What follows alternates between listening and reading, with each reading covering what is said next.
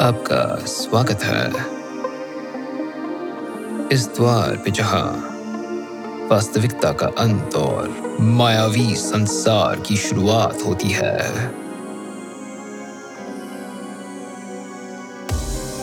अनुचित, अशुभनीय, नामुमकिन इस वास्तविकता की दीवारों के पार।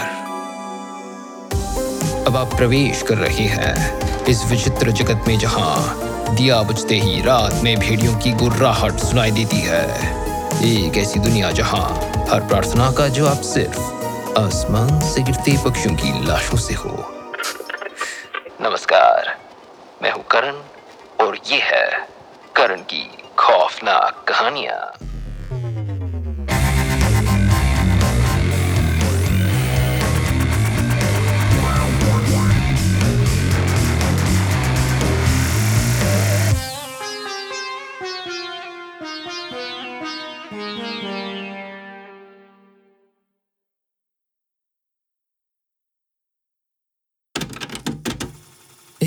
फिर से स्वागत है दोस्तों। मैं हूँ आपका होस्ट करण, और आज आपके सामने लेकर आया हूँ करण की खौफनाक कहानियों का दूसरा एपिसोड हमारी सीज़न की शुरुआत को दो हफ़्ते बीत चुके हैं। कैसे हैं आप लोग? क्या किया इन दो हफ्तों में? मैं आपको अपने कारनामे बताता हूँ। मैं अपने मृत परिवर्जनों से संपर्क करने की कोशिश कर रहा हूँ। अनिमेश हमारा अपना भेड़िया मानव एक निपुण तांत्रिक है और इस पवित्र काम में उसने मेरी बहुत सहायता की है। किस तरह का बेकार तांत्रिक है? मुझे कभी इतनी मुश्किलों का सामना नहीं करना पड़ा। पिछली दिवाली ही मैंने अपने पूज्य दादाजी से बातें की थी। उनका स्वर्गवास उनके मुँह के अंदर एक रॉकेट बम के विस्फोट के कारण हुआ था। पुराने जमाने के लोगों के साथ ऐसी दुर्घटनाएँ होती होंगी। मैं विचार ही कर रहा था कि मेरे साथ ऐसा क्यों हो रहा है। इतनी परेशानी तो मुझे कभी नहीं हुई। तभी मुझे आभास हुआ जब से मैंने इस कार्यक्रम को आरंभ किया है। ऐसा प्रतीत होता है कि भूत पिशाच मेरी दुनिया में नहीं आना चाहते, मुझसे संपर्क नहीं बनाना चाहते। वो क्या है? हमारा प्रसारण कक्ष, यानी स्टूडियो, इस नश्वर विश्व के ही नहीं, बल्कि भूत पिशाचों की दुनिया के दायरों के भी पार है। क्या वो शक्तियाँ अभी भी मुझ पर नज़र रखती हैं? या मैं उन पर नज़र रखता हूँ? शायद किसी की बुरी नज़र लग गई है। क्या पता? माफ़ करना निमेश, तुम्हारी काबिलियत पर शक करने के लिए। इस मामूली असुविधा ने आज के विषय को प्रभावित किया है। आज हम बात करेंगे परिवार के बारे में। एक ऐसी चीज़ जिससे सभी भारतीयों का भावुक जुड़ाव है और जो चीज़ इस विचित्र पारिवारिक किस्से को और भी अविश्वसनीय बनाता है, वो है आपने बुरी नज़र के बारे में तो सुना ही होगा ना? वो घातक दृष्टि जो आपका अनिष्ट करती है। मुझे ज्ञात नहीं कि ये शक्ति वाकई काम करती है या नहीं, पर आप क्या करेंगे? अगर आपके परिवार में किसी के ऊपर बुरी नज़र लगी हो, और कहानी को और रोचक बनाने के लिए यह भी मान लें कि वो बुरी नज़र लगाने वाला कोई और नहीं, आप खुद हैं। हमारे निर्माता निष्ठ जीवा प्रस्तुत करते हैं एक ऐसी कथा, जिसमें तोने टोटके, भूत पिशाच और दबी छुबी पारिवारिक दुश्मनियाँ जाग जाती हैं। नज़र पट्टू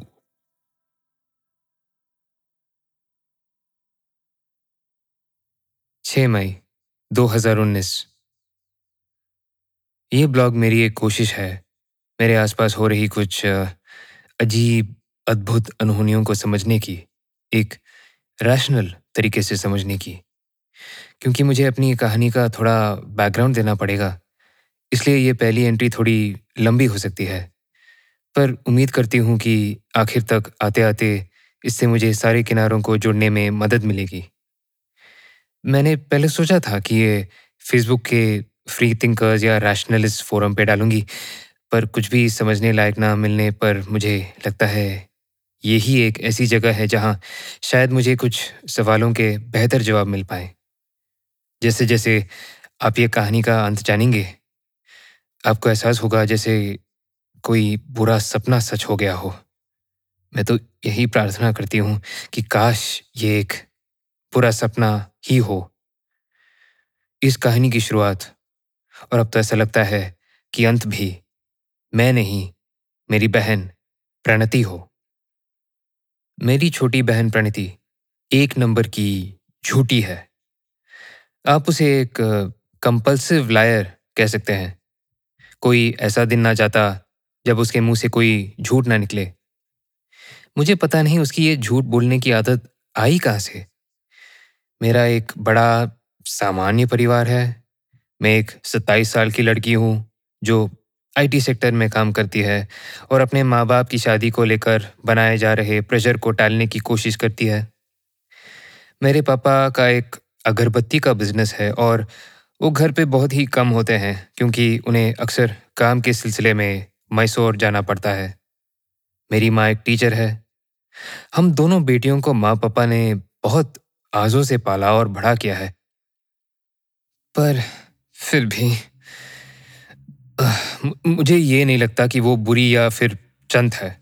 वो डीएवी में सेकेंड क्लास में पढ़ती है। वो पढ़ने में ठीक है।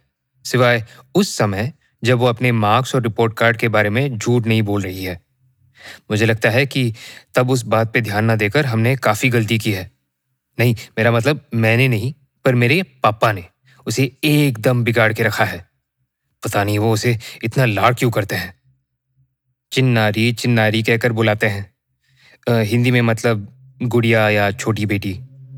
पता नहीं उन्हें इस बात से फ़र्क क्यों नहीं पड़ता कि उनकी गुड़िया स्कूल के समर कैंप को लेकर उनसे झूठ बोलती है और मुझे अपने सारे काम छोड़कर उसे पिक करने जाना पड़ता है। पता नहीं ये उनके लिए कैसे बड़ी बात नहीं है कि वो कहती है कि उसकी क्लास टीचर एक दायन बनकर बच्चों को डरा रही है, जो उसने क्लास में भी ड्राइंग करके दिखाया था। उसकी टीचर मकड़ी फ़िल्म की शबाना आजमी की तरह दिखती थी। और सच बताओ तो उसे देखकर मुझे भी थोड़ा खौफ लगता था। पर उनके लिए ये बड़ी बात क्यों नहीं है कि उनकी वो गुड़िया स्कूल बस से या ऑटो से आने के बारे में भी झूठ बोलती है? या फिर वो ये बोलती है कि गली के कुत्ते उससे बात करते हैं और उसकी घर पहुँचने में मदद करते हैं। हाँ, मैं उसे एक नॉर्मल बड़ी बहन की तरह बात करने की कोशिश करती हूँ। पूछती हूँ कि लाइफ में क्या चल रहा है। वो कहती है, नहीं दीदी, कुछ नहीं चल रहा। पर अगर कुछ चल नहीं रहा है तो वो ये सारी कहानियाँ लाती कहाँ से है? मुझे लगता है मुझे उसकी फालतू की कल्पनाओं के बारे में रैंट करना बंद करना चाहिए। और शायद उन्हें समझने की कोशिश करनी चाहिए। नहीं तो क्या पता वो चीज़ फिर से आ जाए। वो चीज़ है क्या? शायद जैसे जैसे ये एंट्री आगे बढ़े, मुझे मालूम पड़ जाए। क्योंकि ये जर्नल लिखने की शुरुआत मैंने उन अजीब घटनाओं के होने के बाद की है, मैं अपनी यादाश्त से तीन अलग अलग एंट्रियाँ बनाने की कोशिश करूँगी। हाँ मैं इतनी मेहनत ज़रूर करूँगी, ताकि अगर शायद मैं ना बच पाऊँ तो भी कोई ये ब्लॉग पढ़कर इसके अलग थलग हिस्सों को जोड़कर ये समझ पाए कि मेरे साथ हुआ क्या था। 6 अप्रैल 2019 बस बहुत हो गई इस लड़की का। उगादी का दिन था, जो कि हम तेलुगु लोग हमारे नए साल का पहला दिन मानते हैं। मुझे त्योहारों का कुछ खास शौक नहीं है, पर उनसे परहेज भी नहीं। हाँ पर जिस हिस्से से मुझे थोड़ी चिढ़ होती है, वो है पूजा और बाकी रिलीजियस विधि विधान मेरी माँ को घर के सामने आज के दिन भी मुग्गू बनाना बहुत पसंद है। भारत के दूसरे स्टेट्स के लोग इसे शायद रंगोली कहते हैं। उस दिन माँ मुग्गू बना के पूजा के कमरे में कोई तैयारी कर रही थी। पापा को ट्रक डिलीवरी से रिलेटेड कोई अर्जेंट काम था और वो आरती के शुरू होने से जस्ट पहले आने वाले थे। मुझे ऑफ़िस से छुट्टी नहीं मिली थी, पर मैंने फिर भी ले ली थी। मुझे घर पे सजावट का काम देखने की ज़िम्मेदारी दी गई थी। तो आप समझ सकते हैं, सब एकदम इधर उधर हो रखा था। खैर प्रणति के बारे में बात करते हैं। तो पहले तो उसने नारियल तोड़ने वाले पत्थर के बारे में झूठ बोला। फिर उसने प्रसाद के लिए आए फ्रूट्स के बारे में झूठ बोला। वो भगवान को चढ़ाने वाले प्रसाद में से दो केले खुद खा गई। मुझे उस पर एक दिन पहले से ही गुस्सा आ रहा था, क्योंकि उसने झूठ बोला था कि स्कूल में कोई रिपोर्ट कार्ड नहीं मिला। और पकड़े जाने पर क्या बोला? कि रास्ते में कुत्तों ने खा लिया। आ मुझे एक फ़ोन आया। ऑफ़िस से। जबकि मैं छुट्टी पे थी। हद है। अंदर बहुत शोर हो रहा था तो मैं सामने के दरवाजे से बाहर निकलकर खड़ी हो गई। एक मिनट भी नहीं हुआ कि प्रतिका का राग आलापा जाने लगा। मेरा नाम प्रतिका है। मैं दरवाज़ा बंद नहीं कर सकती थी क्योंकि पूजा चल रही थी तो मैं और दूर जाकर खड़ी हो गई। मेरे प्रोजेक्ट मैनेजर प्रकाश का फ़ोन था। उसे मुझसे कोई फ्रंट एंड कोड वेरीफाई कराना था। उस टाइम मेरा दिमाग काम पे ध्यान देने की सिचुएशन में नहीं थी, पर क्लाइंट को काम आज ही चाहिए था। मैंने देखा प्रणति अपना यूजुअल लहराते, मटकते, बाहर आ रही थी। वो मेरी तरफ़ देख रही थी, शायद कुछ कहना चाह रही थी। अम्मा, आपको अंदर बुला ली है। आलती शुरू होने वाली है। उसने तुतलाते हुए बोली, मैंने प्रकाश को होल पे रखा। उनसे बोलो मुझे ऑफ़िस से फ़ोन आया है, थोड़ा टाइम लगेगा। वो चाहती हैं कि आप अभी आओ। क्या? दिख नहीं रहा है। मैं फ़ोन पे बात कर रही हूँ। मैंने मुँह फेरा और प्रकाश से डेडलाइन बढ़ाने को बोलने लगी। प्रणति मटकते हुए अंदर चली गई। इस बार मुग्गू पे पैर रखते हुए, वो भी साइड में नहीं, एकदम बीच में, जिससे सारे रंग बिगड़ जाए। ए ए अरे सॉरी प्रकाश, आप पे नहीं चला रही थी। एक मिनट बाद, जब कॉल खत्म हुई तो मैंने मुड़के देखा कि मेरी माँ मुझे घर के बाहर खड़े घूर रही है, गुस्से से। क्या हुआ? मैंने पूछा। क्या मतलब है तुम्हारा क्या हुआ? तीन घंटे लगे थे सुबह ये मुग्गू बनाने में। तुम तो आराम से ब्यूटी स्लीप ले रही थी ना? और अभी इतने मज़े से उस पर पैर रखे सब बिगाड़ दिया। नहीं ये मैंने नहीं किया। पूजा चल रही है पर तुम थोड़ी देर अपने फ़ोन से दूर नहीं रह सकती। लो अब तो तुम्हारे पापा भी आ गए। उन्होंने दूर से पापा को आते दिखकर बोला। मैंने पीछे मुड़कर देखा कि पापा को यादैया लॉरी से छोड़कर जा रहे हैं। यादैया पापा के मेन ड्राइवर हैं जो उनका ज़्यादातर माल ट्रांसपोर्ट करते हैं। ये सुबह सुबह क्या झगड़ा लगा रखा है? उन्होंने हमारे पास आते ही कहा और फिर बिगड़े हुए मुग्गू पे नज़र पड़ते ही उनके मुँह से निकला, अरे रे! तीन घंटे लगाए मैंने इस पे। यूट्यूब वीडियो देखा पूरा एंड तक। ये कैसे हुआ? पापा ने पूछा। मैंने नहीं किया। प्रणति! पापा ने उसे बाहर बुलाया।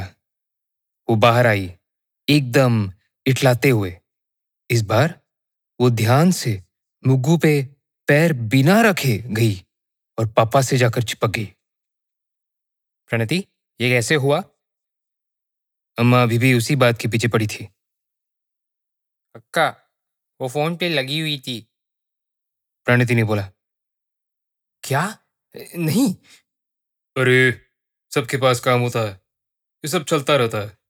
तुमने फ़ोटो ली फ़ोन पे इसकी? पापा ने पूछा हाँ। अम्मा ने जवाब दिया तो ठीक है फिर। अम्मा ने उसके आगे कुछ नहीं बोला, पर उनके चेहरे से पता चल गया कि वो काफ़ी नाराज़ थी। पापा प्रणति को अंदर ले गए, जिसने एक बार मेरी तरफ़ देखा भी नहीं। मुझे तो अंदर ही अंदर बहुत गुस्सा आया। वो हा मैं दरवाजे के पास गई और अंदर देखा कि अम्मा पूजा के कमरे में चली गई है और नाना, यानी पापा, प्रणति को उठा रहे हैं। जो सजावट के लिए रखे गए पत्तों के साथ खेल रही थी। मेरे मन में कुछ गलत ख्याल आने लगे। ये छोटी सी चुड़ैल, ये चालबाज कुतिया, और ये इतने सरल तरीके से करती है ये सब, इसे पता है मैंने नहीं किया। इसे पता है ये चढ़ी थी उस पर मुझे इसके पैरों पे रंग दिखाई दे रहे हैं। मेरे माता पिता अम्मा, नाना, अंधे हैं क्या? इतना बिगाड़ के रख दिया है। सर के बल पटक दो और खत्म करो इसका किस। कुछ बड़ा, नीला सा, जो मुझे दांतों जैसा दिख रहा था, मेरे सामने आकर गिरा। प्रतिका सब लोग बाहर भागे। मैंने उस बड़ी सी चीज़ को ध्यान से देखा, जो अगर एक इंच और आगे होती तो सीधा मेरा सिर फूट जाता। मैंने ज़मीन पर पड़ी उस चीज़ को ध्यान से देखा। उस चीज़ को कई नामों से बुलाते हैं। चश्म नज़र नज़र गुरबोनी, नज़र बट्टू, बेदार बोम्बे दिष्टिबोमा हर भाषा में अलग नाम से। ये घर के सामने टांगा जाता है। ये वाला सख्त नारियल के ऊपर राक्षस का चेहरा पेंट करके बनाया गया था। कहते हैं, इससे बुरी नज़र और काली शक्तियाँ दूर भागती हैं। मैंने इससे पहले कभी घर की सामने वाली दीवार पे टांगे नहीं देखा था। उसकी त्वचा दिखने के लिए उसकी शक्ल नीले रंग से पूती थी और आँखें लाल और पीले से। मुझे उसके कलर्स काफ़ी अच्छे लगे। ये देखते हुए कि नज़र बट्टू अक्सर काफ़ी बदसूरत रंगों से पूते होते हैं। ये मेरे परिवार को बेदनाना मतलब मेरी माँ के बड़े भाई ने गिफ्ट किया था। अपनी कैम्बोडिया ट्रिप से। उसके कुछ समय बाद ही उनकी डेथ हो गई थी। उन्हें चिन्नारी बहुत पसंद थी। खैर यह नज़र बुट्टू भी कोई गिफ्ट में देने की चीज़ है। आप मुझे एक नया फ़ोन दे देते, पितनाना। पर आप मेरे लिए ये लाए, जिससे अभी मेरा सर फूट जाता। आप तो समझ चुके ही होंगे अब तक कि वो चीज़, वो चेहरा मुझे पसंद नहीं। पर पता नहीं ये एक कोइंसिडेंस था या क्या? काश कोइंसिडेंस ही वो बताने की ज़रूरत नहीं होनी चाहिए कि उस दिन आरती नहीं हुई। तेरह अप्रैल 2019 उस दिन के बाद से मैं काफ़ी बीमार चल रही हूँ। मैंने ऑफ़िस से छुट्टी ले रखी है। छुट्टी भी बस नाम की छुट्टी है, क्योंकि मुझे इस बीमार हालात में भी घर से काम करना पड़ रहा है। किसी को भी लगेगा कि घर पे आराम करने से फीवर कम होगा, पर मेरा फीवर दिन पर दिन बढ़ता ही जा रहा है। अब मैं इतनी बेवकूफ़ नहीं हूँ कि अपनी बीमारी को उगादी वाले दिन जो कुछ भी हुआ उससे कनेक्ट करूँ। बात यह है कि मुझे अभी तक डॉक्टर के पास जाने का भी टाइम नहीं मिल पाया। मेरी कंपनी के हालात भी ठीक नहीं, और उसकी मार मुझे भी झेलनी पड़ रही है। घर पे रहने की वजह से मेरा प्रणति से भी काफ़ी आमना सामना हो रहा है और इस वजह से मेरा मूड खराब रहता है। हालाँकि मैंने उससे उस दिन के बाद से बहुत कम बात की है। क्यों बात करूँ मैं? पर आज रात कुछ बहुत अजीब हुआ। तबीयत खराब होने की वजह से मैं आजकल अलग कमरे में सो रही हूँ। एक साल पहले अमम्मा यानी मेरी दादी की मौत हो गई थी। तो उनका कमरा खाली पड़ा हुआ है। मैं उसी कमरे में हूँ। कहीं ऐसा हो कि चिन्नारी को मुझसे इन्फेक्शन ना लग जाए? खैर, मेरे लिए तो अच्छा ही है। मुझे उसके साथ रूम में नहीं सोना पड़ेगा और उसकी मन गढ़ंत कहानियाँ नहीं सुननी पड़ेंगी। हालाँकि बीमारी की वजह से मुझे नींद भी नहीं आती है। आज रात भी मैं करवटें बदल बदल कर सोने की कोशिश कर रही थी, जब मुझे प्रणति के कमरे से आवाज़ें सुनाई दी। वो तो वैसे भी ख्याली दोस्त बनाती रहती हैं। पर आज मैंने किसी को उसकी बातों का जवाब देते सुना। इससे मेरा दिमाग थोड़ा सा ठंका, पर मुझे पता है कि प्रणति ऐसे रोल प्ले करते समय आवाज़ें बना के बोलती हैं, इसलिए मैंने इसके बारे में ज़्यादा नहीं सोचा। ये नन्नी चुड़ैल फिर से खुद से बातें कर रही है। मैं उसके रूम पे गई। दरवाज़ा अंदर से बंद था। मुझे अंदर से आवाज़ें सुनाई दे रही थी। दो आवाज़ें। मैं जानती हूँ उस वक्त मैं काफ़ी थकी हुई थी, पर मुझे पक्का यकीन है मैंने दो आवाज़ें सुनी, और दोनों ही आवाज़ें प्रणति की लग रही थी। इसका मतलब वो खुद से बातें कर रही थी, पर ये आवाज़ें कमरे के दो अलग हिस्सों से आती लग रही थी। मैं काफ़ी चौंक गई, और मैंने उसे दरवाजे पे ज़ोर से खटखटाया। लोग यहाँ सोने की कोशिश कर रहे हैं। तुम्हें अपनी नींद खराब करनी है तो करो, मेरी नहीं। मैंने गुस्से से उसे बोला, पर ज़्यादा ज़ोर से नहीं। अब दोनों आवाज़ें शांत हो गई। मैं अपने कमरे में जाकर फिर से सोने की नाकामयाब कोशिश करने लगी। फिर मैंने उसके कमरे का दरवाज़ा खुलने की आवाज़ सुनी। यह अब क्या कर रही है?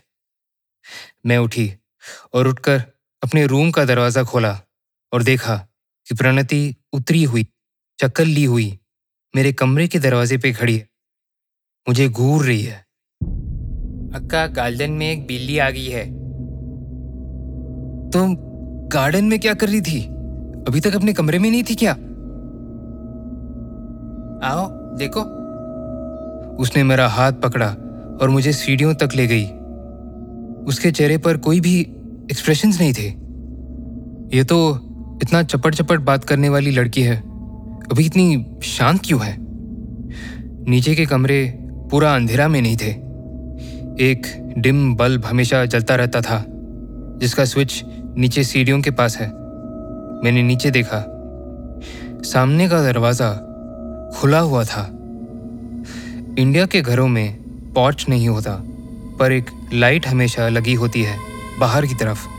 दरवाजे के ठीक ऊपर आज वो लाइट बल्ब जल रहा था।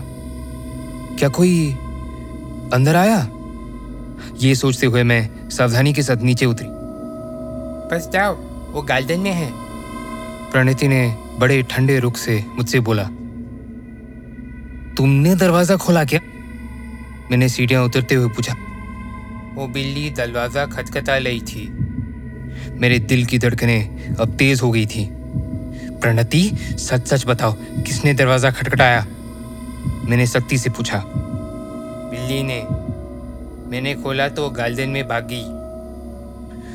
प्रणति, मैं सीरियसली पूछ रही हूँ, किसने दरवाज़ा खटखटाया? मुझे अभी दो सीढ़ियाँ और लेनी थी, नीचे पहुँचने के लिए। आप गार्डन में बिल्ली की आवाज़ सुन सकते हो। इस बार वो अचानक से ठीक मेरे पीछे खड़ी हुई थी। मैं आगे के दरवाजे की तरफ़ लपकी। मैंने खुद को एडजस्ट कर दरवाजे से बाहर देखा। बल्ब की रोशनी में थोड़ी सी घास दिखाई दे रही थी, पर उसके आगे बस अंधेरा था। प्रणति मेरा हाथ पकड़कर आगे झाँक रही थी। कुछ सेकंड बाद मुझे झिंगूर की आवाज़ों के बीच बिल्ली की म्याओ सुनाई दी। प्रणति अचानक मेरा हाथ छोड़कर अंधेरे में भाग गई। प्रणति! मैं चौंक कर बोलते हुए आगे भागी तभी अचानक एक नीला सिर मेरे सामने आकर गिरा। मैं पीछे की ओर लटखड़ाकर गिर पड़ी। मैंने हवा में दो चमकती हुई आँखों को खुद को घूरते देखा। मैं किसी भी समय चीखने वाली थी।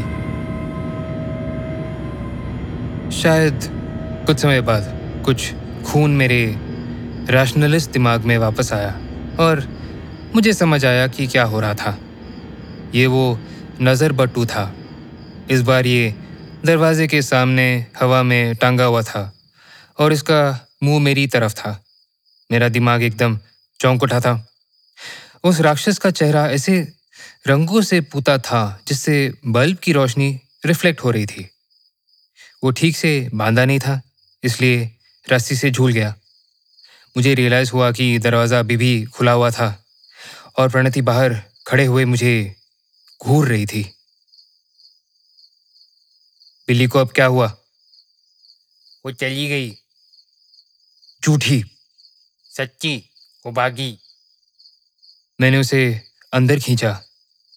मैं बड़े से गेटेड कम्युनिटी में रहती हूँ, जिसका एक सिक्योरिटी गार्ड हमारे घर के फ्रंट गेट से आधा किलोमीटर की दूरी पे खड़ा था। हर घर की अलग सिक्योरिटी नहीं थी। हमारे अगल बगल में पड़ोसी भी नहीं थे। तो मुझे अलर्ट रहने की ज़रूरत थी। एक बार बाहर नज़र घुमाते हुए मैंने जल्दी से दरवाज़ा बंद कर लिया। नज़र बट्टू अभी भी बाहर वैसे ही टांगा था। मैंने बाहर की लाइट ऑफ़ कर दी। मैंने थोड़ी देर किसी और आवाज़ के लिए सुना। फिर प्रणति को डांटा, ऐसे अंधेरे में बाहर मत निकल जाया करो उसको ऊपर ले जाने के बाद मैंने उससे बार बार पूछती रही। कि दरवाज़ा किसने नॉक किया था? उसने वही जवाब दिया। इसका मतलब तुम दरवाज़ा खटखटाने के बारे में भी झूठ बोल रही थी? नहीं अक्का। दूसरे कमरे से अम्मा की ज़ोर से आवाज़ आई। तुम लड़कियाँ सोगी भी? क्या पंचायत लगा रखा है इतनी आधी रात को? फिर से किया ना तो अम्मा को जगाकर सब बता दूँगी। बल मैंने कुछ नहीं किया। मैं दम भरते हुए वापस अपने कमरे में गई। मैं इतना थक गई थी कि नींद आखिर आ ही गई थोड़ी देर में। दूसरे कमरे से फिर से आवाज़ें आ रही थी, पर मैं बहुत थक चुकी थी। वैसे याद करे तो नज़र बट्टू ऐसे एंगल पे लटका था कि एकदम मेरे चेहरे के सामने आए, है ना? 27 अप्रैल 2019 मैं आजकल डिनर के समय भी प्रणति से बात करना या उसकी तरफ़ देखना अवॉइड कर रही हूँ। हेलो अक्का, वो बोलती है, पर मैं कोशिश करती हूँ कि उसका जवाब ना दूँ। उसे समझ नहीं आता है क्या? मेरा फीवर ठीक हो गया है और मैं ऑफ़िस भी जाने लगी हूँ, पर अभी भी मैं अपनी दादी के कमरे में सोती हूँ। रात को वो आवाज़ें अभी भी कभी कभी सुनाई देती हैं। उस रात जो हुआ वो काफ़ी अजीब था। मेरा मन अभी भी, जो सब मैंने देखा, उसे समझने की कोशिश कर रहा है। अगर कुछ समझ में आता है तो मैं अपनी अगली जर्नल एंट्री में उसके बारे में लिखूँगी। काम का स्ट्रेस काफ़ी हो रखा है, इसलिए मैं घर थकी हुई आती हूँ। थकने की वजह से मैं बेड पे जाते ही सो जाती हूँ, चाहे आवाज़ें आ रही हों या नहीं। आज रात मैंने अपने कमरे के दरवाजे पे हल्की सी दस्तक सुनी। पता नहीं मेरे सोने के बाद से कितनी बार नॉक हो चुका था। मैं आँखें मलते हुए उठी और दरवाज़ा खुला। प्रणति फिर से खड़ी थी पत्थर की तरह ठंडी बन के। नहीं उसके चेहरे में एक शैतानी मुस्कान थी। बिल्ली नीचे आई है। क्या? तुम पागल हो? तुम उसे अंदर क्यों लाई?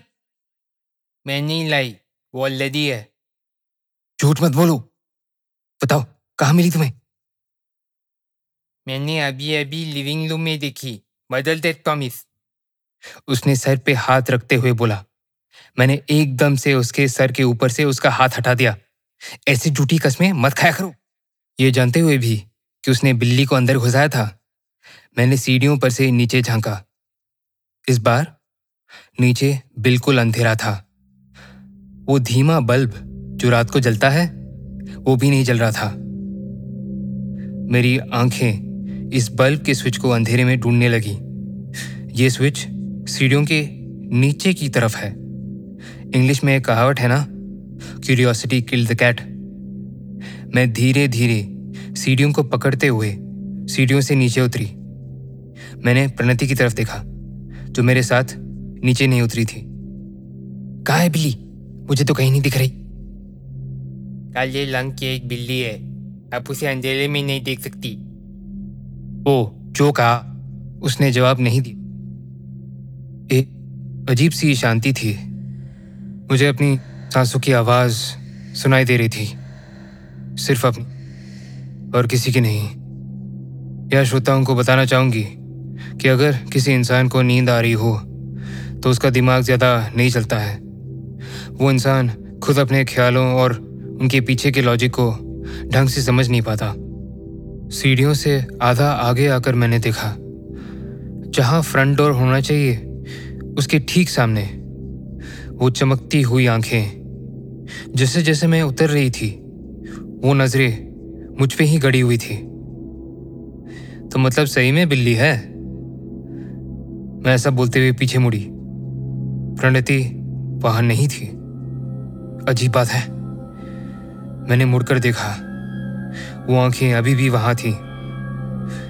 अब मैं पहचान पा रही थी कि ये बिल्ली की आँखें नहीं थी। इन आँखों में अलग चमक थी। ये तो वही चमक है जो मैंने कुछ रात पहले देखी थी। दिमाग पे थोड़ा ज़ोर डालने के बाद मुझे याद आया। ये उस नज़र बट्टू की आँखें थी। फ्रंट डोर के बाहर से। मैंने इस गलत ऑब्जर्वेशन का इल्ज़ाम अपनी नींद से भरी हुई आँखों को दिया और सीढ़ियों से उतरी। साइड की दीवार को छूते हुए मैंने स्विच को ढूंढा। अब बस मुझे उसे ऑन करना था, लेकिन मैंने उसे ना ऑन करने का फैसला किया, क्योंकि ऐसा करने से घर के अंदर जो बिल्ली थी वो चौंक जाती। ऊपर से मेरी आँखों को भी अब अंधेरे में थोड़ा बहुत दिखाई दे रहा था। फिर मेरे दिमाग में एक सवाल आया क्या मुझे यकीन था कि वो बिल्ली ही है? ये लाइट क्यों नहीं जल रही थी? अम्मा, कभी भी डिनर के बाद ये लाइट जलाना नहीं भूलती है। क्या किसी ने उसे बंद किया? कहीं कोई घर के अंदर तो नहीं घुस आया था, जो अभी तक छुपा था। ये सब ख्याल आते ही मेरी तो नींद ही भाग गई। मैंने चारों तरफ़ देखा। उस नज़र बट्टू की आँखें अंधेरे में आराम से चमक रही थी। फिर मुझे अचानक रियलाइज़ हुआ, दरवाज़ा तो बंद है। कोई रोशनी ही नहीं थी जिससे मैं देख सकूँ, जो मुझे दिख रहा था। वो आँखें अभी भी मुझे घूर रही थी, जबकि उसकी नज़रें अब उस डायरेक्शन में नहीं हैं, जिस डायरेक्शन में पहले थी। ये चीज़ क्या है जो मुझे घूर रही है? अब मैं उस अंधेरे में और साफ़ देख सकती थी। मुझे उन आँखों के चारों ओर एक चेहरा उभरता हुआ दिख रहा था। फिर मैंने सुनी, सांस लेने की आवाज़ें। मेरे अंदर एक डर घुस गया और मैंने लाइट ऑन नहीं की। मैं पलट के सीधे उल्टे पैर ऊपर भागकर अपने पेरेंट्स के बेडरूम में घुस गई। मैंने चिल्लाते हुए उन्हें बताया कि नीचे कोई है। पापा ने वॉचमैन को कॉल किया, जो कुछ मिनटों में हमारे घर पहुँच गया। तब तक पापा प्रणति को अपने रूम में ले आए। वो ऐसे चलते हुए आई जैसे नींद से जगी हो। क्या नौटंकी है ये लड़की? मैंने एक शब्द नहीं बोला। वॉचमैन और पापा ने मिलकर पूरा घर छान मारा। मैं जरा भी नीचे नहीं गई। उन्हें वहाँ कुछ नहीं मिला। वॉचमैन ने वादा किया कि वो हमारे घर के आसपास ज़्यादा चक्कर काटेगा। अम्मा नाना ने मुझे कंफर्ट किया और मुँह धुलाने के लिए बाथरूम में ले गए। थोड़ी देर अम्मा नाना के रूम में रहने के बाद मैंने अपने रूम में चली गई। प्रणति भी अपने कमरे में चली गई। शायद स्ट्रेस और खराब स्लीप साइकिल की वजह से इंसान को इमेजिनरी चीज़ें दिखने लग जाती हों। प्रणति के कमरे से मुझे अभी भी आवाज़ें सुनाई दे रही हैं। ये तो मेरा भ्रम नहीं है। पाँच मई। आज रात को जब मैं सोने जा रही थी किसी ने मेरे दरवाजे पे खटखटाया। फिर कुछ हल्के कदमों की भी आवाज़ सुनाई दी। मैंने दरवाज़ा नहीं खोला। थोड़ी देर बाद कदमों के वापस जाने की आवाज़ें आईं। मुझे बहुत तेज नींद आ रही थी, जिस वजह से मैंने ध्यान नहीं दिया कि वो जो कोई भी था, कितने मिनट बाद वापस गया। बस इसके अलावा इस हफ़्ते कुछ भी अजीब नहीं हुआ। पापा का बिज़नेस कुछ अच्छा नहीं चल रहा है। उनके एक ट्रक ड्राइवर की हाईवे पे एक्सीडेंट में मौत हो गई। शायद ये लोग कल शनि दोष हटाने के लिए कुछ पूजा करेंगे। ये लोग इतने सुपरस्टिशियस क्यों हैं? मुझे समझ नहीं आता। खैर, ऑफ़िस में प्रकाश ने लंच में बिरयानी के लिए मिलने पूछा, ताकि कुछ ऑफ़िस का काम डिस्कस कर सके। मैंने मना कर दिया, क्योंकि मैं ऑफ़िस के काम की बात करके वैसे भी हमेशा थक जाती हूँ। पर इस बार मुझे लगा कि शायद वो मुझे डेट पे चलने के लिए पूछ रहा था। वैसे एक आईटी ऑफ़िस के हिसाब से उसकी शक्ल बुरी भी नहीं थी। पर पता नहीं एचआर क्या कहेगा। छह मई, निरंतर। मैंने पिछले दिन जो कुछ भी अजीब हुआ, वो डेट वाइज लिख दिया है। अब मैं आज जो हुआ, उसके बारे में लिखूँगी। अम्मा और नाना को लगता है घर को किसी की बुरी नज़र लग गई है, जिसे हटाने के लिए आज उन्होंने पूजा कराई। कोई सत्यनारायण व्रतम कहते हैं, और क्योंकि वो कुछ ज़्यादा ही रिलीजियस हैं मतलब सुपरस्टिशियस हैं, उन्होंने हवन भी रखा। जिन्हें नहीं पता है, उनके लिए बता देती हूँ। हवन में आग जलाई जाती है, और मंत्र पढ़ते हुए उसमें घी, कपूर और बाकी सामग्री इत्यादि डाली जाती है। पूजा कराने वाले पंडित जी भी बहुत अजीब थे। बड़ा एंथुजियाज्म से बता रहे थे कि कैसे इस पूजा से लाइफ में आने वाली हर परेशानी सॉल्व हो जाती है। साथ में लंबी उम्र और अच्छी किस्मत भी मिलती है। मोक्ष भी मिलता है। पता नहीं था कि इस तरह की पूजा भी होते हैं। सारे धर्मों में यही होता है ना? खैर, आपको लगता होगा कि ऐसा करके मेरे पेरेंट्स के मन को शांति मिल जाएगी। पर ऐसा हुआ नहीं। मेरे पेरेंट्स की एंग्जाइटी की वजह से उस दिन पूजा में सब कुछ गड़बड़ ही होता रहा। अम्मा को साड़ी पहनाने में बहुत देर लगी। जब तक पंडित जी आए, तब तक सजावट पूरी ही नहीं हो पाई। पापा, जो सब कुछ इतने ध्यान से प्लान करते हैं, हवन के लिए घी खरीदना भूल गए। उस दिन पूजा का कुछ भी प्लान के मुताबिक नहीं गया। उगादी वाले दिन से भी ज़्यादा ख्याटिक था। इस बार सारा सामान मैं ला रही थी। नींबू, नारियल, आटा, फूल, ताकि सब कुछ राइट टाइम से हो जाए, क्योंकि कुछ भी सही नहीं जा रहा था। प्रणति पापा की गोद में शांति से बैठी थी, हर बार की तरह, बहुत लाड से। क्योंकि शायद बैठ के बस पैम्पर होने के लिए किसी तैयारी की ज़रूरत नहीं होती, है ना? बहन जी, कोई दोष या बुरी दृष्टि है जो आपके घर पे पड़ गई है? पंडित जी ने अम्मा से कहा, सब कुछ जैसे तैसे हो रहा था। फिर बारी आई हवन के लिए लकड़ी लाने की। हर बार की तरह अम्मा इस बारे में झगड़ा करने लगी कि उन्हें कहाँ रखी थी। मैं फिर लकड़ी लेकर आई और उसे हवन की आग में डाल दिया। मैंने प्रणति को देखा। जैसे जैसे आग बढ़ती गई धुआँ भी बढ़ता गया और वो खांसने लगी। मुझे ये देखकर एक खुशी सी हुई। अब यहाँ ये बता देना ज़रूरी है कि उस पल में मेरा मन का एक कोना था जो ये चाहता था कि उस धुएँ में उसका दम घुट जाए। कृतिका मेरे पापा चीखे। अपने हाथ से मेरी ओर इशारा करते हुए, मैंने पीछे मुड़ के देखा तो मेरी सारी ने आग पकड़ रखी थी। मैं तो जैसे पैरलाइज ही हो गई और कुछ समझ नहीं आ रहा था कि मैं क्या करूँ। मैं वहीं सारी खोलने लगी, पर आग अगले ही सेकंड में मेरे ब्लाउज तक पहुँचने वाली थी। पापा उठे और झट से मुझे गार्डन में खींच लाए। मैं सारी खोल ही रही थी। कि पापा ने गार्डन हो से पूरी फोर्स से मुझ पर पानी डाला। वो आग जो मुझे अगले ही पल खाने वाली थी, बुझ गई।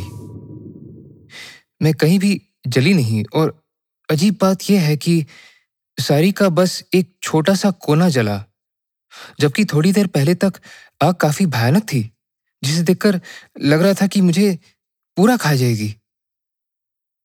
इस सब के बीच मेरी नज़र एंट्रेंस पे पड़ी और मैंने उन कमीनी नज़रों को फिर से देखा। ये वो नज़र बट्टू वाला राक्षस था। वो फिर से मुझे घूर रहा था।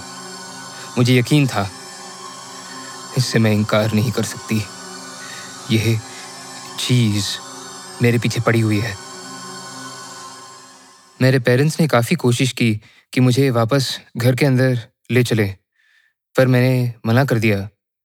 मैं बहुत सदमे में थी। उस आग से नहीं पर उसके बाद मैंने जो देखा था उससे। मैंने जिद की कि मुझे गार्डन में रहने दिया जाए। ऑफकोर्स मैं घर की तरफ़ पीट करके खड़ी थी।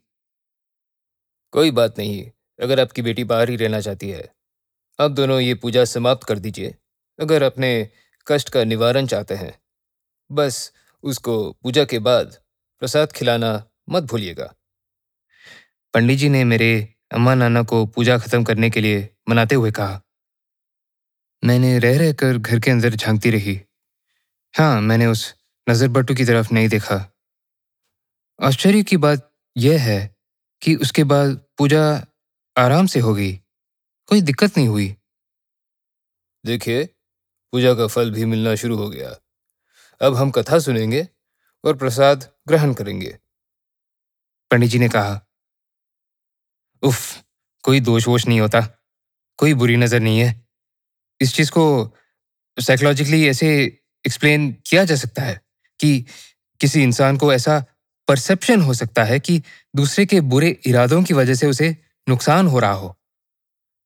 पर एक चीज़ मुझे समझ नहीं आई कि कैसे एक भयानक सा दिन इतने आराम से निकला। मेरी साड़ी में आग लगने वाले हादसे के बाद नहीं, मेरे घर से बाहर जाने के बाद।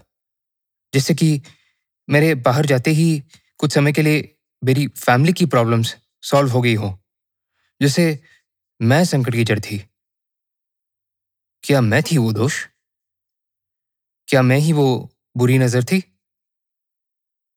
अम्मा ने मुझे फाइनली अंदर ले आई और मुझे अपनी पुरानी लंगावनी में लपेट दिया। मैं अब सो नहीं पा रही। मैं ये ब्लॉग लिखने के सहारे ही रात काट रही हूँ। मेरा वज़न भी काफ़ी कम हो गया है। प्रकाश ने मुझे कल बिरयानी खाने चलने के लिए फिर टेक्स्ट किया।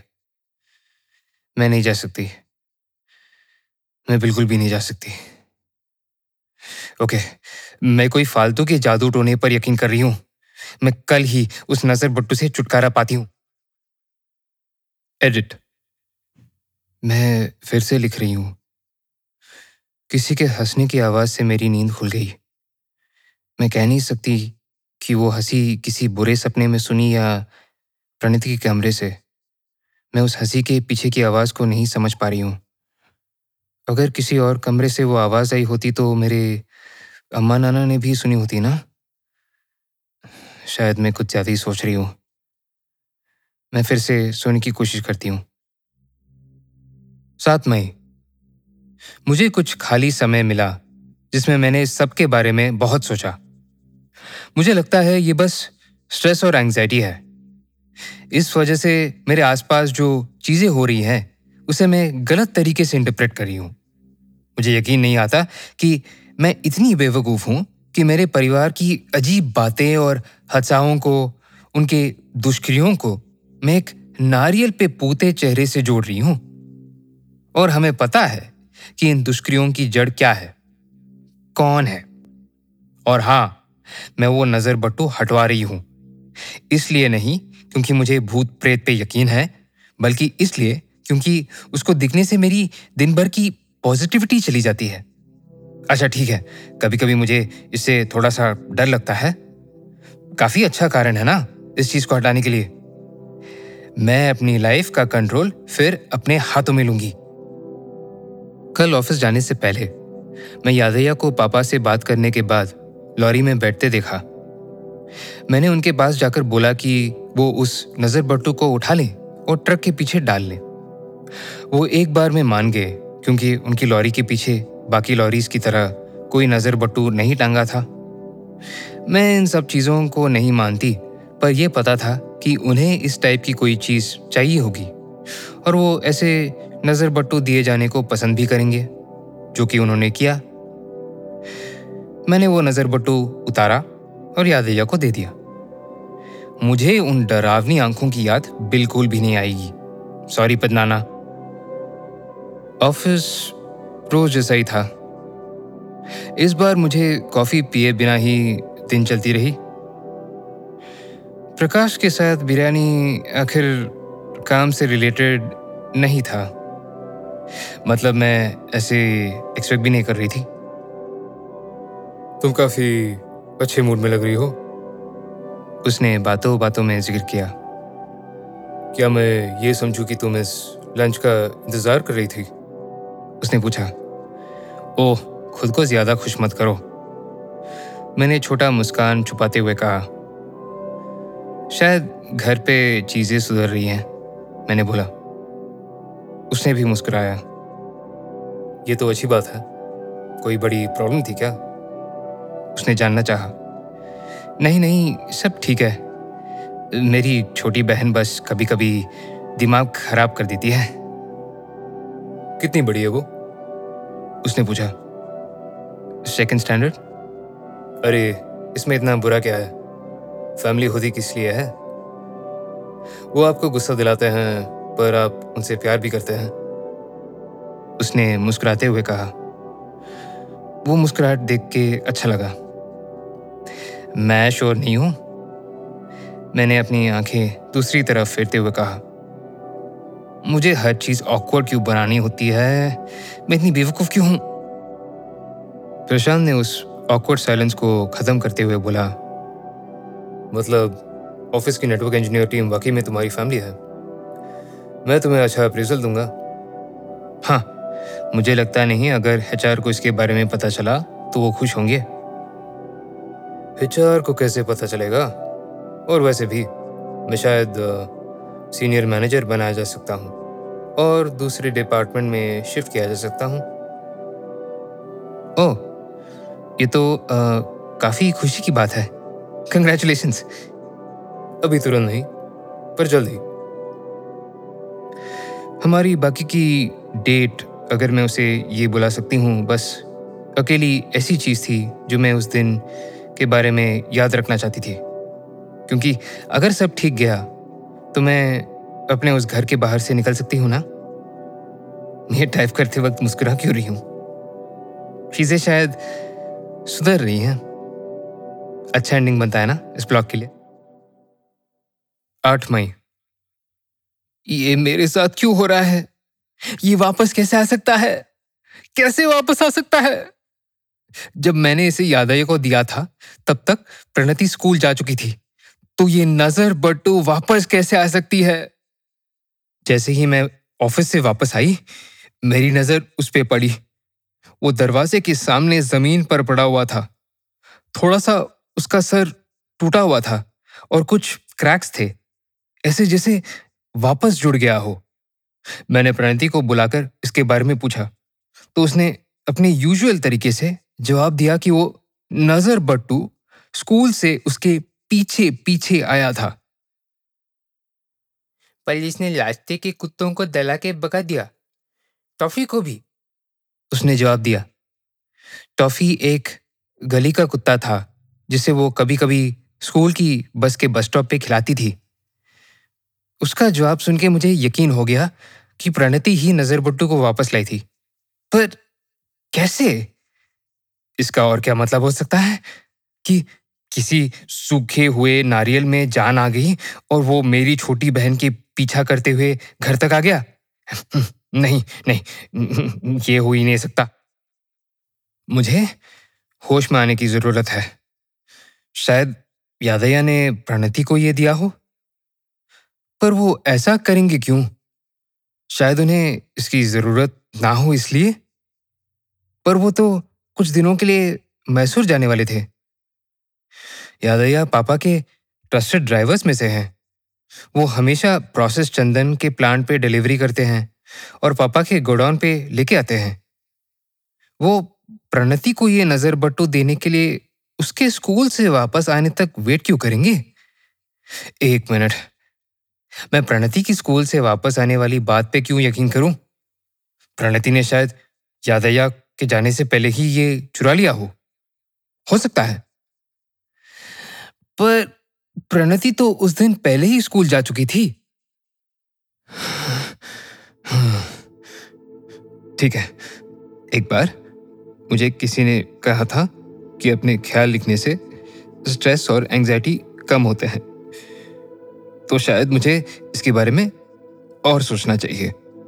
कोई ऑल्टरनेट एक्सप्लेनेशन के बारे में? और वो ये है कि कुछ अलौकिक हो रहा है और ये कोई छोटा मोटा वहम नहीं है।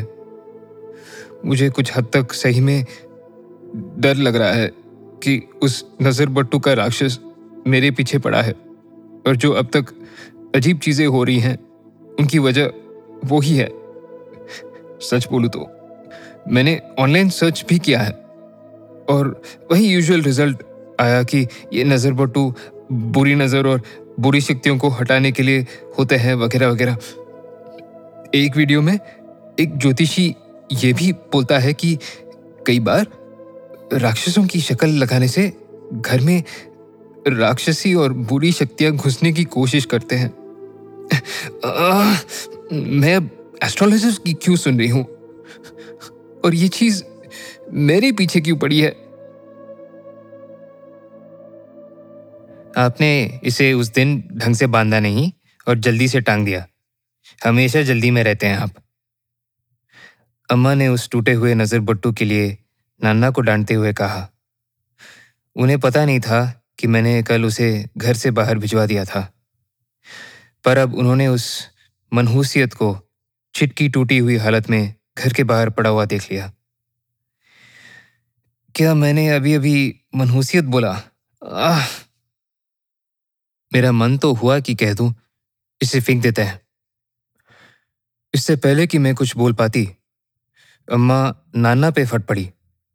इसको फिर से लगा दो, ये आखिरी चीज़ है जो सूरी ने हमें दी है, और इस बार अच्छे से टांग दीजिएगा।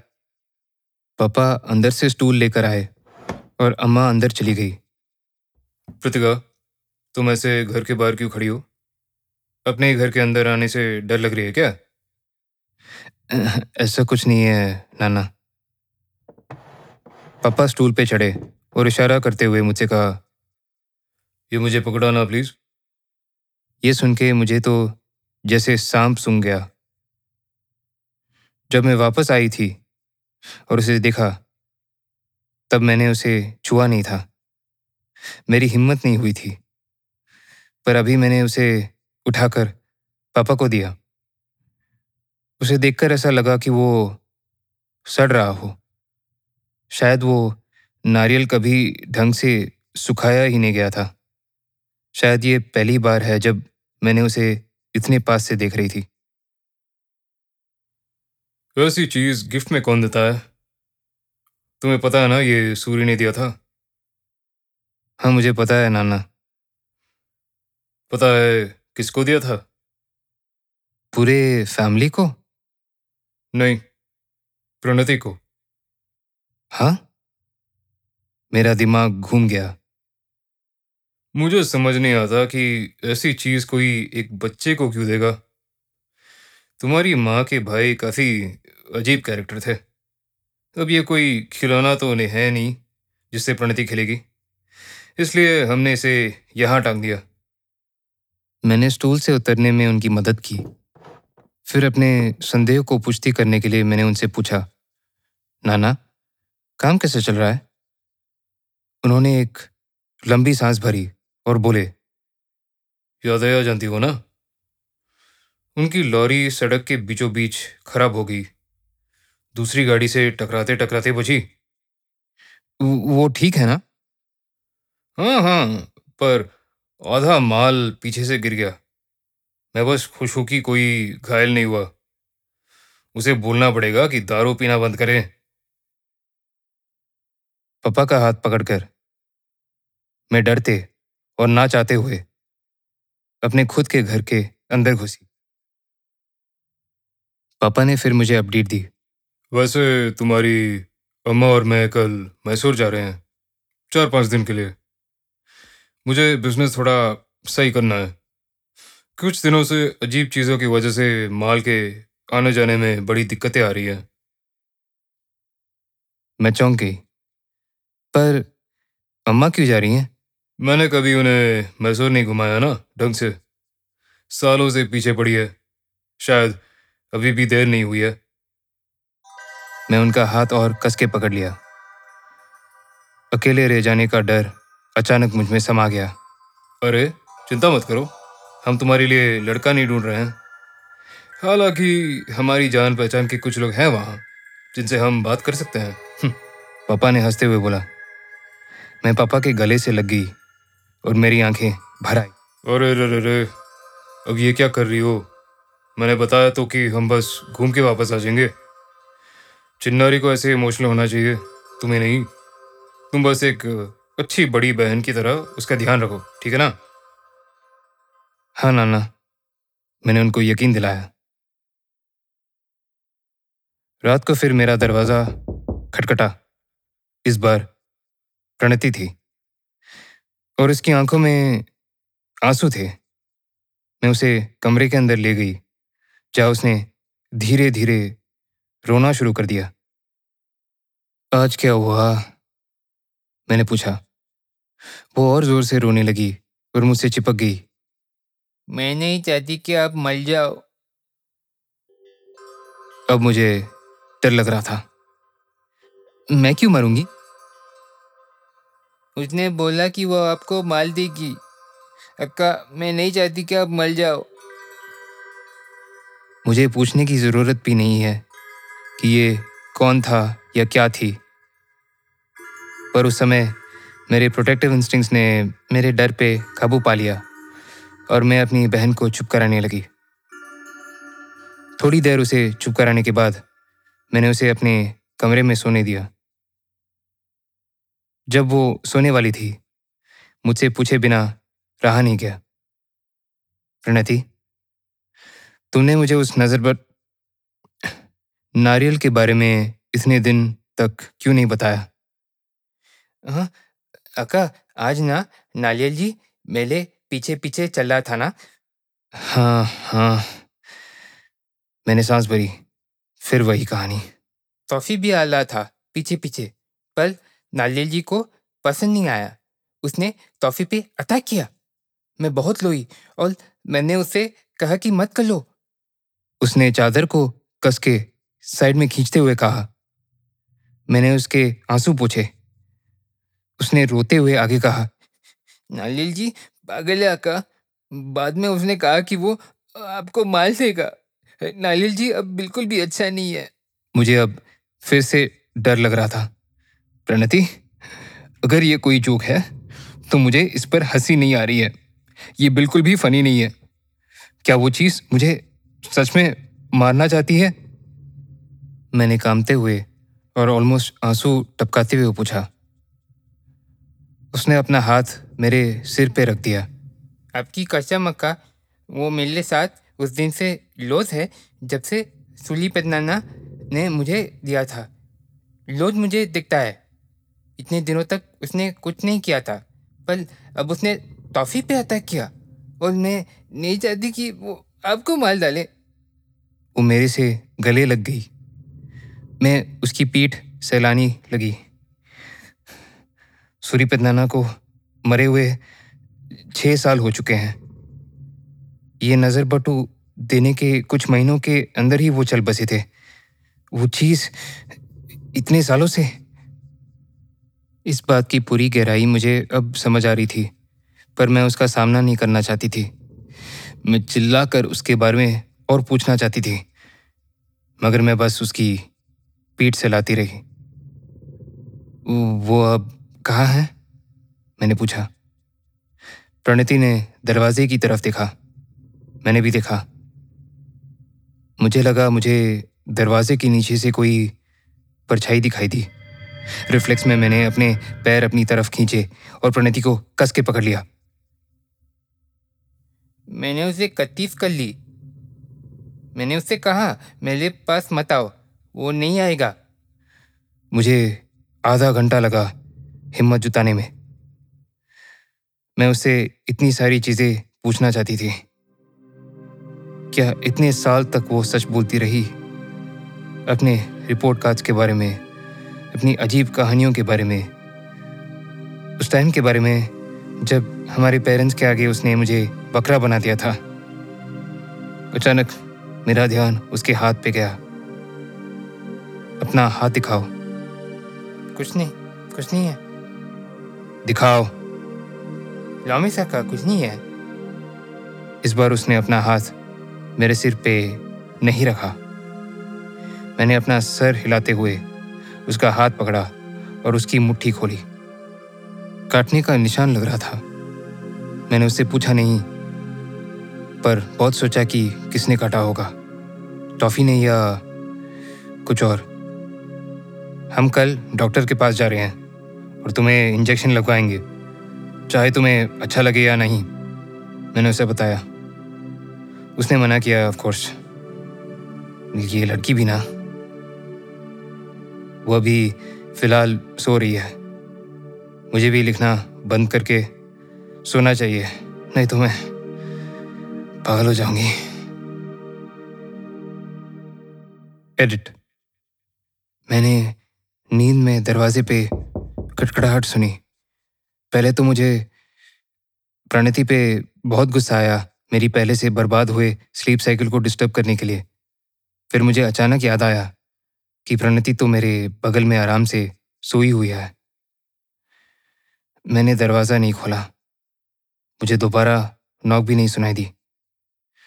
अब सूरज निकलने वाला है और कुछ नहीं हुआ इसके अलावा। कल मैं प्रणति को वैक्सीनेशन के लिए अस्पताल लेकर जा रही हूँ। दस मई।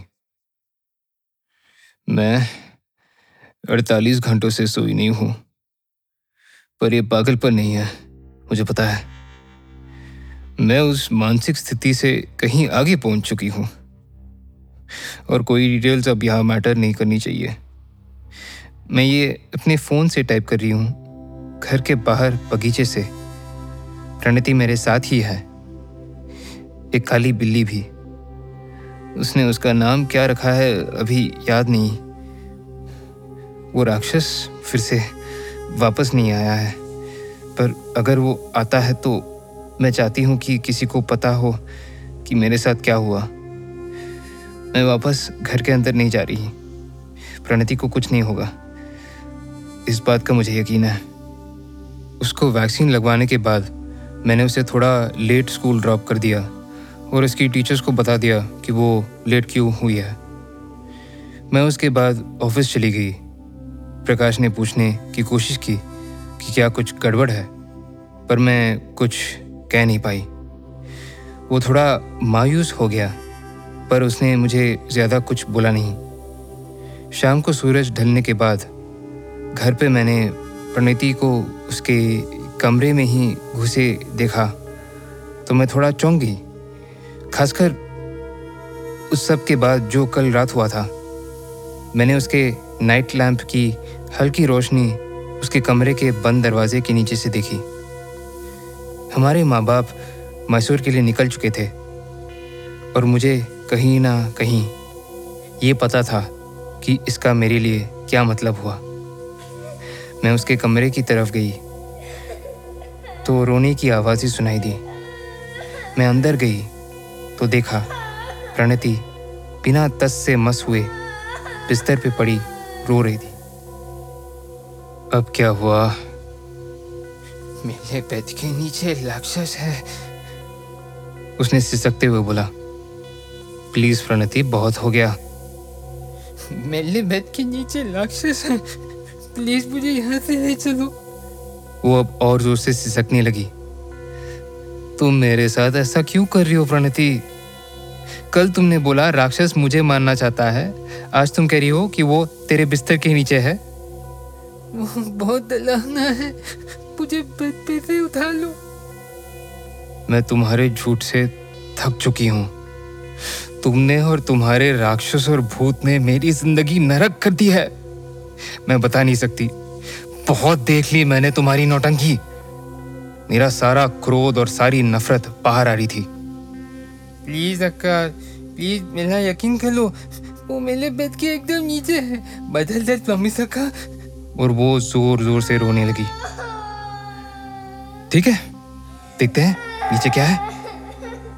मैं दम भरते हुए कहा मैं नीचे झुकी और बेड के नीचे के अंधेरे में जागने की कोशिश की। मैंने देखा कि बेड के नीचे प्रणति सिमते हुए बैठी थी। अक्का मेरे बेड पे राक्षस है वो मैं नहीं हूँ। उसने सिसकते हुए कहा मैंने एकदम झटके में फिर से बेड के ऊपर देखा। उस पर फिर प्रणति बैठी थी। अक्का मेरे बेड के नीचे राक्षस है प्लीज़ उसकी आँखों से आँसू बह रहे थे। मेरा मुँह जैसे पैरालाइज हो गया हो। मैंने फिर से नीचे देखा। वो मैं नहीं हूँ मेरी बात मानो अक्का बेड के नीचे वाली प्रणति ने बोला। मैंने फिर से बेड के ऊपर देखा। आप उसे सुन सकती है वो मेरी आवाज़ में बोल रही है। मुझे यहाँ से ले चलो मैंने फिर से नीचे देखा। अक्का प्लीज़ उसे मत ले जाओ। वो वो असली नहीं है। वो झूठ बोल रही है। बेड के नीचे वाली प्रणति अब सुबक सुबक के रोने लगी।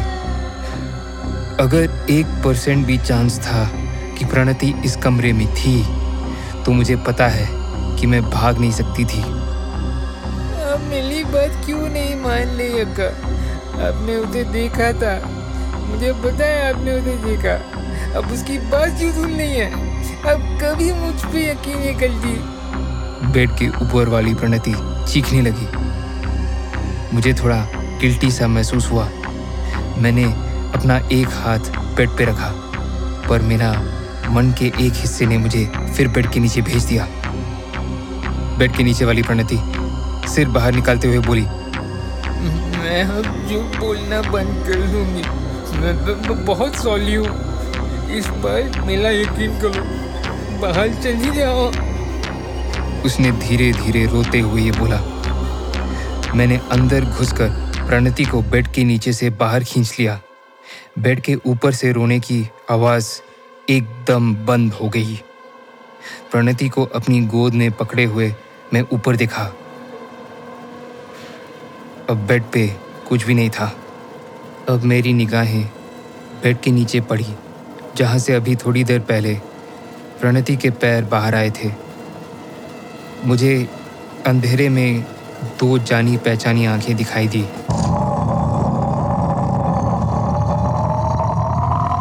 किसी हाथ ने अचानक मेरा पैर जकड़ लिया।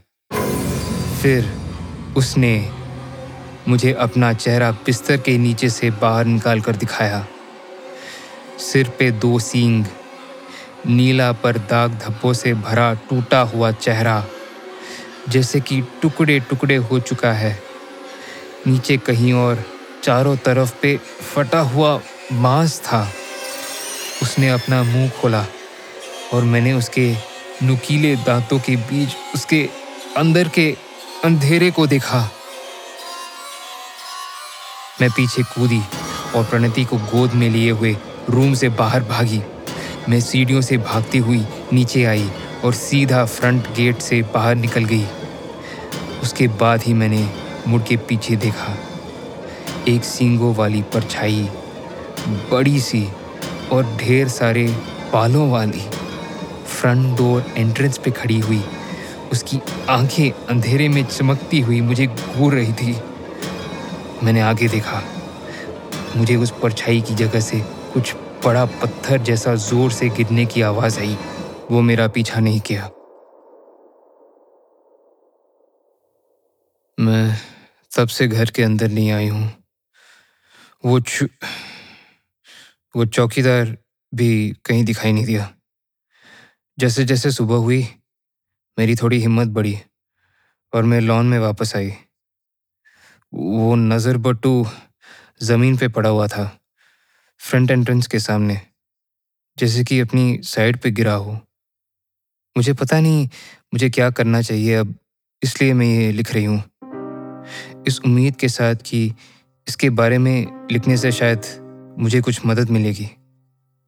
अगर मुझे नहीं तो कम से कम इस ब्लॉग पढ़ने वाले के लिए को तो सब चीज़ें जोड़कर कुछ समझ में आएगा। मैं यहाँ लॉन में बैठी हूँ और प्रणति सो रही है।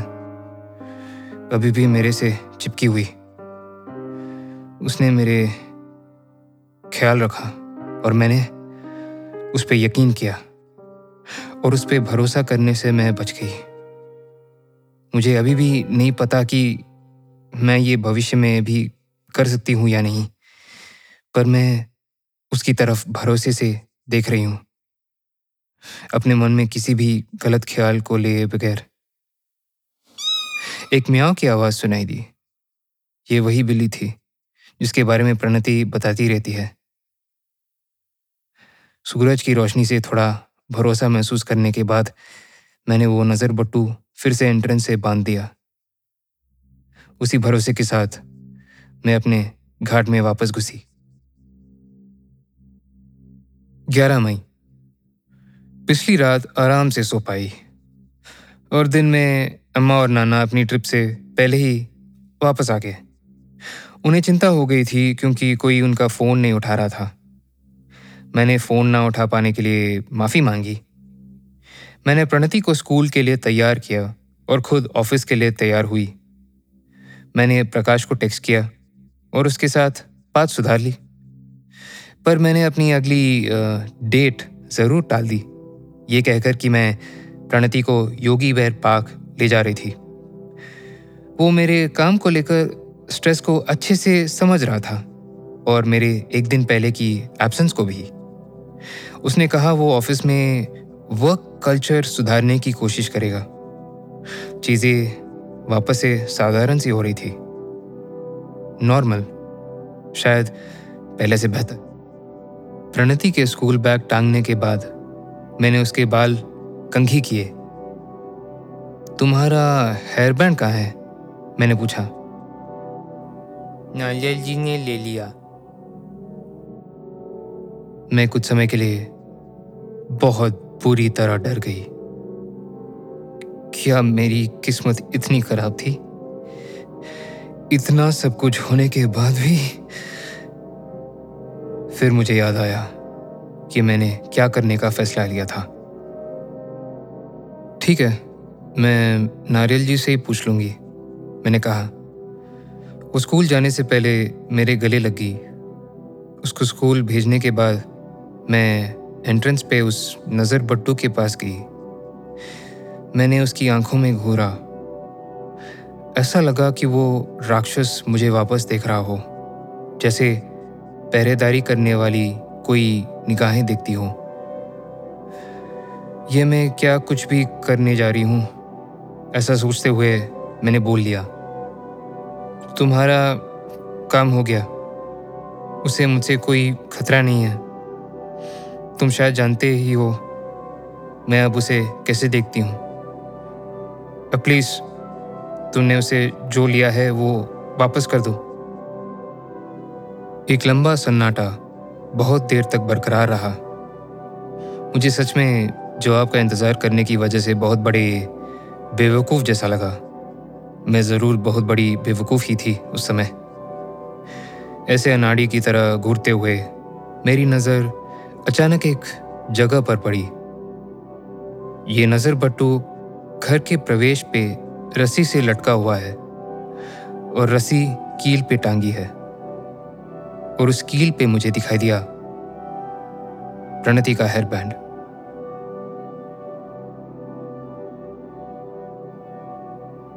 एक जून पोस्ट रिमूव्ड।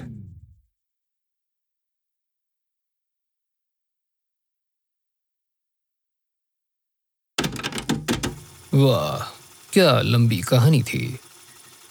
आशा करता हूँ कि आपका कथावाचक ने आपको इस कहानी की दुनिया में संलग्न रखा होगा। पता नहीं अंत में उस ब्लॉग का क्या हुआ होगा। संपर्क बरकरार रहा होगा या नहीं? खैर, आशा है कि मेरे दादाजी से मेरा संपर्क वापस कायम हो जाए। हाँ। हाँ। आवाज़ आ रही है। संचार स्थापित हो चुकी है। दादाजी, अब आ गए। एक मिनट। ये दादाजी नहीं है। ये तो कश्मोरा है। अनिमेश, चूतिए। ये क्या बवासीर उत्पन्न किया है तुमने? अब कश्मोरा की बुरी नज़र हमारे स्टूडियो पर पड़ेगी। आज के लिए बस इतना ही। हनुमान जी, आप सबकी और हमारे स्टूडियो की रक्षा करें। भूत पिशाच निकट नहीं आवे, जब महावीर का नाम सुनावे। शुभ रात्रि दोस्तों।